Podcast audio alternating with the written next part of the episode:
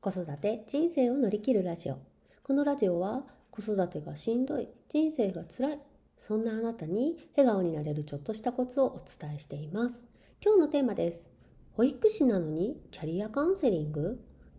保育士なのにキャリアカウンセリング？というお話です。えっ、ー、とミートキャリアさんが行っているオンラインでのキャリアカウンセリングの体験談をお話ししていきます。で結論ですね。あの保育士などの福祉職でももちろん受けていいよっていうことなんですね。でまあなんであの受けてあの保育士なのにキャリアカウンセリング受けたの？っていうことなんですけれどもそもそもですね保育士のキャリアって何？っていう話だったんですね。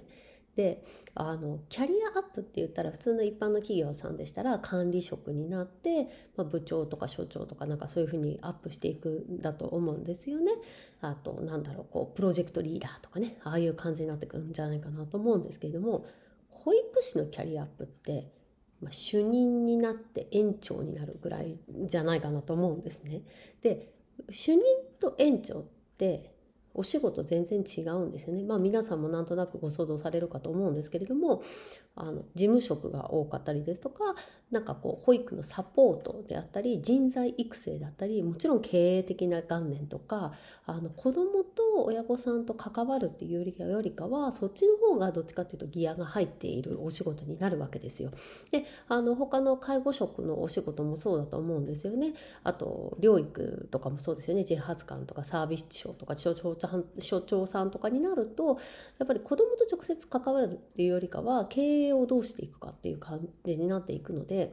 私はそっちのキャリアには全く興味がないというか私がしたいのは子どもと触れ合う親御さんと触れ合うことで何あの笑顔を増やしたいっていうのが自分のやりたいこと大好きなお仕事なのでそっちには興味がないわけですよ。だから別にキャリアアップする必要はなかったんですね。でもということはキャリアカウンセリング受けても何いいんかなっていうふうに勝手に思ってたんですね。なんですけれどもあのなんだろう。ミートキャリアさんのツイッターとかあと公式ホームページとかでねやっぱ自分らしい働き方を探すために使ってみましょうみたいな発信が私はすごく心躍らされたっていう表現はなんかちょっと微妙かもしれないですけど要するに自分が生きていく上でどんな風にあの仕事をしていきたいかっていうことに悩んだら使ってみてくださいっていうことだったんですね。なので私はあのテキストカウンセリングの自己分析プログラムをまず受けました。まあ、3万のやつですね。で、えー、と実はですねそれはもうほとんど終わるか終わらんかっていうところであの自分の今所属している職場で来年度に向けた面接をするよっていうふうに聞いていたのででその時にあの自分のやりたいお仕事あありたい姿っていうのがちょっと明確になってたのでちょっと交渉したかったんですね。でどんな交渉かっていうと週4正社員になりたいっていう交渉をしたかったんですよ。なんですよ。ね、で今までそんな人はうちの職場にはいなかったですしもちあの子どものお仕事されてる方って分かると思うんですけれども毎日いることが基本なんですよね。まあ、学校の先生もそうだと思うんですけれどもあの毎日いることに価値があるっていうようなところがあってそれなのにですよ週4の正社員っていうわがままを言うためにはやっぱりちょっと戦略的に私やらないといけないなと思って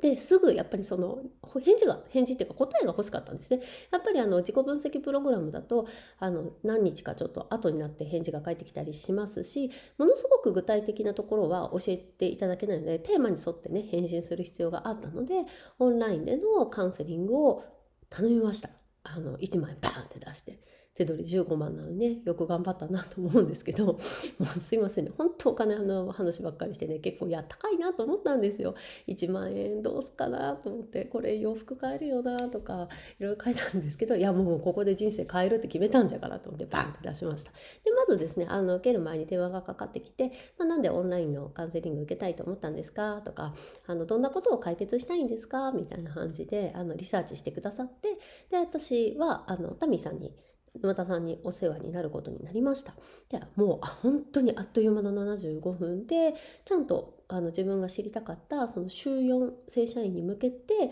どんな風にその相手と話をしたらいいのか交渉術みたいなのは教えていただけたのですごく嬉しかったですしプラスアルファでなんかそんなそれだけじゃないよっていうあのこんな道もありますよみたいな提案もしていただいたことが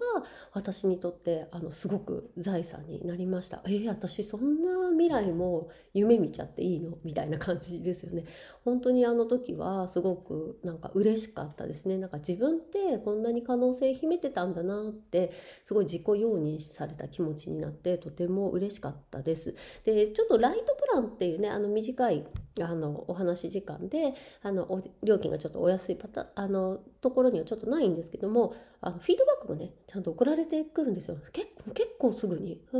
カウンセリング終わって23時間後だったと思うんですけれどもでその時に「あなたってこういう感じがしますよ」とか、まあ、もちろんあのカウンセリングした内容のねフィードバックは返ってくるんですけど「まあ、あなたってこんな感じがするからこんなことはどうでしょう」みたいなお返事あのお手紙もついてるわけですよ。もうねそれがね涙涙涙ですよね。本当に文面でも残りますしあのやっぱりねカウンセリング受けてる最初はもう必死なのであのすごくとってもありがたかったんです。で実際ですね、まあ、面談終わってあの週4の正社員になりたいですと、まあ、交渉したんですけどはい、結果言いますね。あ、ダメでした。はい。えっ、ー、と、週3のパートで、じゃあ働かせてあげるよって言われたので、うん、じゃあいいか、みたいな感じだったんですけど、まあ、結果私は交渉失敗というか交渉でがうまくいかなかったんですけれども、でも、それでも後悔は何もしてないし、むしろ晴れ晴れとしてて、なんでかっていうと、そういう結論が出た時に、あ、私ってこういう結論が出ても全然ブレないなって思ったのがすごく嬉しかったんですね。あので本当に結局正社員っていうところを保持したかったのにパートって言われてなんか私すごくショック受けるんかなと思ったらそっからもうがぜんやる気が出ちゃって じゃあ私やっぱり新しい私になるわみたいな感じだったのでなんかミートキャリアさんの未来を切り開く力に私はすごく救われた一人です。はい。今日のテーマです。保育士なのにキャリアカウンセリング。ミートキャリアさんが行っているオンラインキャンセリングの体験談をお話しさせていただきました。ぜひ、保育士の福祉職の方、専門職の方、ぜひ受けてみてください。新しい未来の自分に会えるかもしれません。と、かっこいいことを言ってみました。ぜひ、あの、機会がありましたら、あの、ボタンをね、押していただけたらいいかなと思います。はい、また次回お会いしましょう。バイバーイ。